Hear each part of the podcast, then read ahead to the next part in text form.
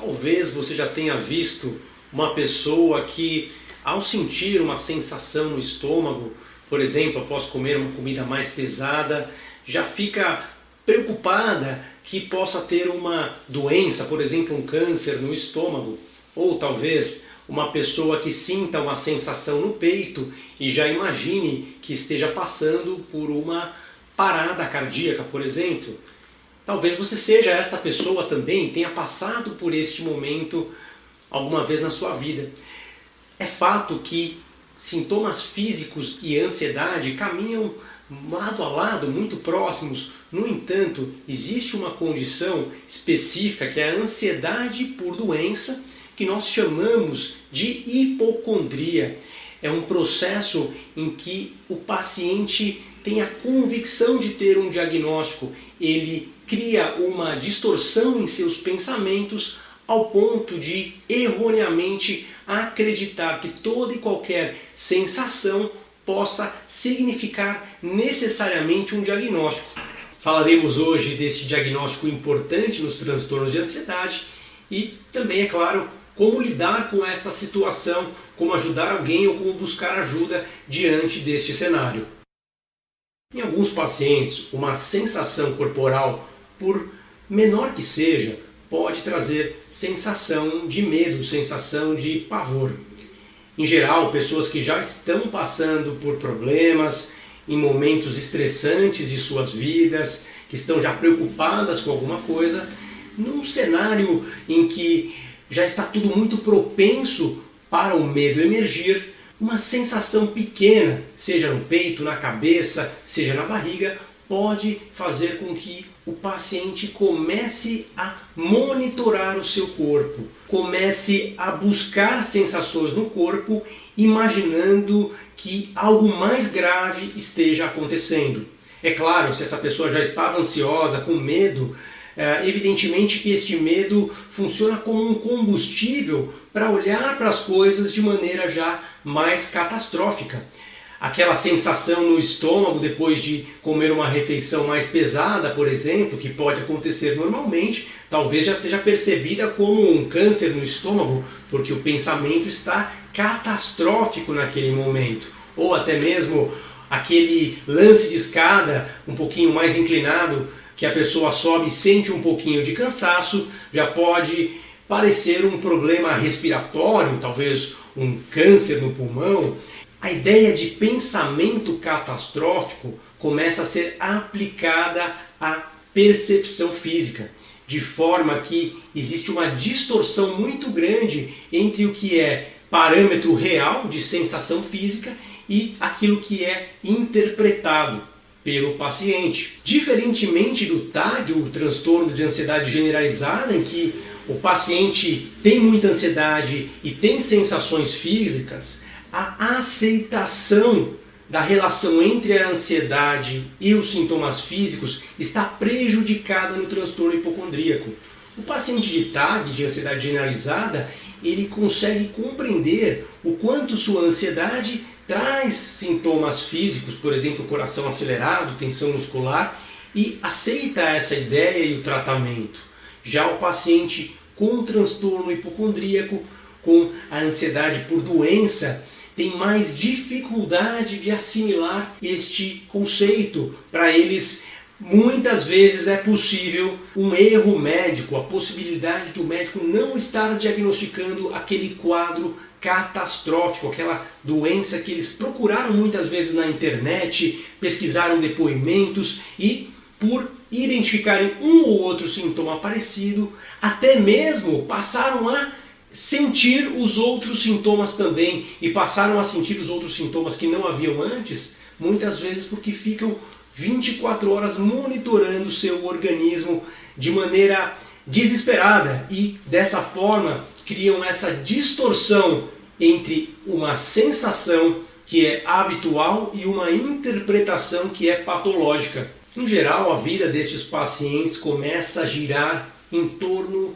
de doença. São pacientes que passam a maior parte do tempo procurando informações sobre doenças, por exemplo, procurando na internet. Pacientes que vão muitas vezes a muitos médicos e diferentes médicos não tendem a ter a fidelidade por um único médico porque eles querem sempre ouvir uma opinião que seja diferente, que possa ir de encontro com aquilo que eles pesquisaram.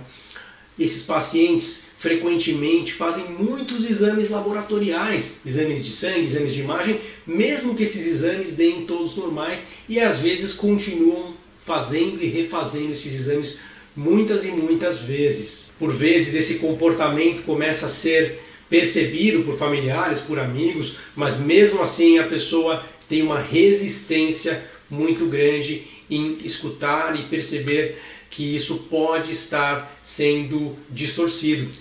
É diferente de quadros em que o paciente busca ter o sintoma para mostrar para os familiares. Em geral, os pacientes que têm transtorno hipocondríaco não têm tanto ganho secundário com a doença. Existem outros diagnósticos, como o transtorno factício, por exemplo, em que o paciente tem um ganho muito grande em relação dos sintomas, por receber mais carinho, por buscar mais atenção, enfim, por ter ganhos uh, diretos e indiretos com a doença. Nos quadros de hipocondria isso pode acontecer um pouco, mas em geral isso não dá tônica no diagnóstico, é algo que em geral não acontece de maneira tão relevante no transtorno hipocondríaco. É evidente que quando buscamos ajuda para um quadro como esse, primeiramente devemos sim nos certificar de que não há nada físico acontecendo, nenhuma doença. Doença física, claro, porque não deixa de ser uma doença também a ansiedade e a hipocondria,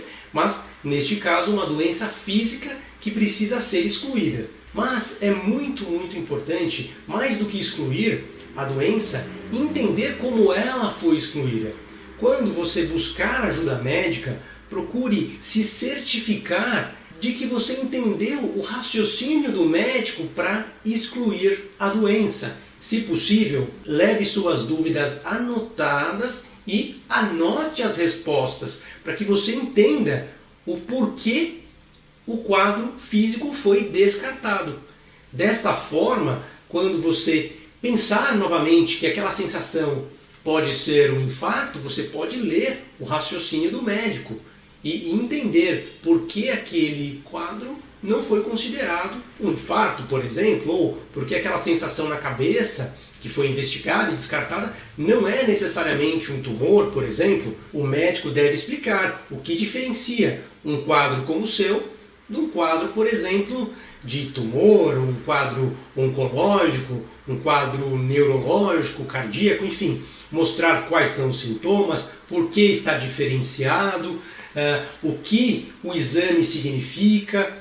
Este entendimento pode te tranquilizar e permitir que você leia aquilo várias e várias vezes, como se fosse um processo de psicoterapia para recondicionar o seu pensamento. Na verdade, isso é uma terapia cognitiva, você estará moldando o seu pensamento, aprendendo a raciocinar de uma forma diferente. Eu posso sentir uma sensação no estômago e entender que essa sensação pode ser muitas outras coisas e eu não preciso pensar que aquilo é algo maligno, algo ruim e que raramente isso será algo preocupante e especialmente se eu já tenha me certificado de que estou bem de saúde, bem fisicamente. Este ajuste entre as sensações do corpo que estão distorcidas e o nosso entendimento deve idealmente ser também trabalhado numa terapia cognitiva comportamental, especialmente com um terapeuta que trabalhe avaliando e discutindo o seu caso particular. Sabemos que muitas vezes livros, cursos podem ajudar, no entanto, neste caso específico, é muito importante que seja discutido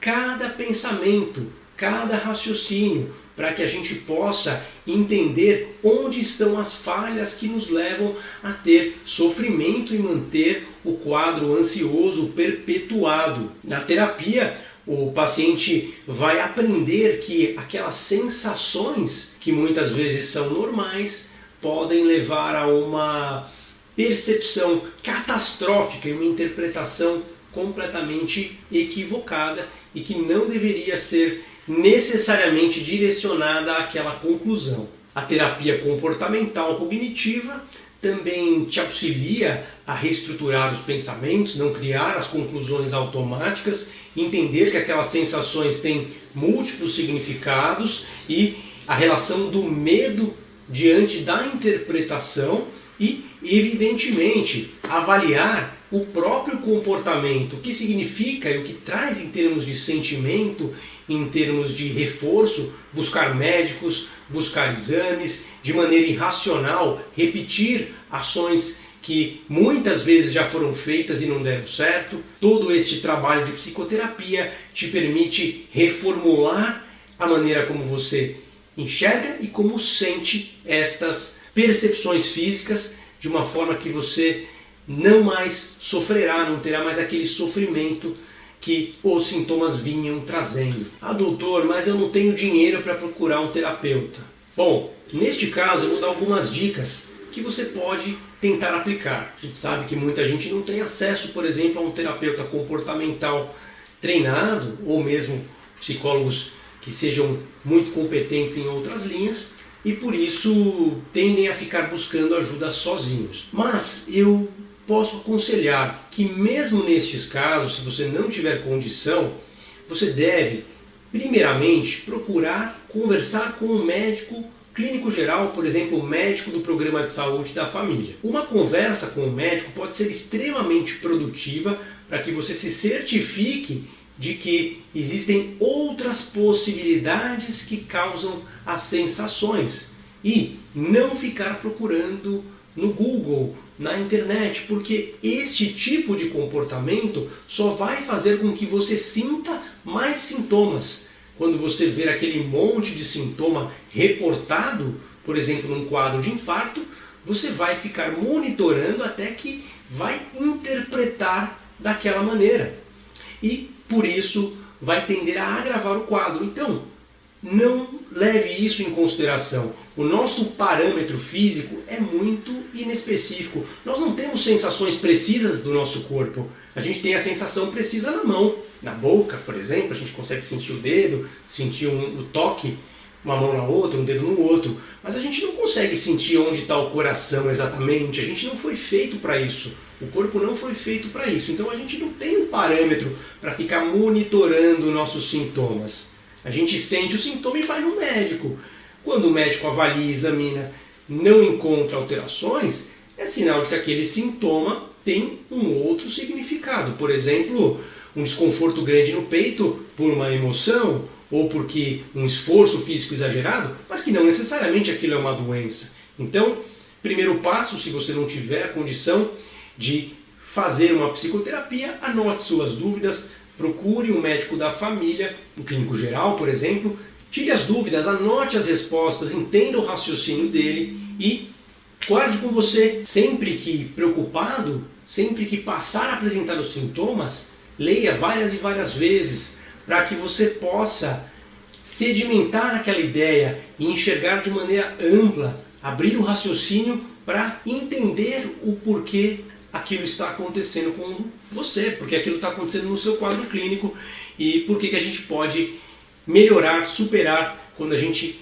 reformula os nossos pensamentos. Além disso, não fique repetindo consultas desnecessárias, repetindo exames. Preste atenção que isso é muito mais uma forma de buscar se tranquilizar que não é muito adequada. Ainda, claro, procure relaxar sempre que possível, por exemplo, vendo um filme, ouvindo música, fazendo alguma coisa agradável por bastante tempo e perceba como nessas fases os sintomas vão diminuindo bastante. Aí você vai começar a perceber que existe uma relação também entre a ansiedade e os sintomas físicos, que o que não acontece numa doença concreta física, né? Se eu estiver me divertindo e tiver um infarto, eu vou sentir aquele quadro irradiando no braço, por exemplo, como é um sintoma de um infarto, né? Independente do que, do que eu esteja fazendo. Agora, no momento agradável, evidentemente que os sintomas tenderão a ir diminuindo lentamente. Então procure relaxar, procure se distrair, procure colocar sua mente em aspectos positivos. Isso também é uma psicoterapia que pode ser praticada por todos nós. Bom, se você gostou do vídeo e acha que esse conteúdo pode ajudar alguém, Não deixe de compartilhar, mande para os seus amigos, familiares. Não deixe também de seguir o canal para que a gente possa se ver no próximo vídeo. Tchau, tchau!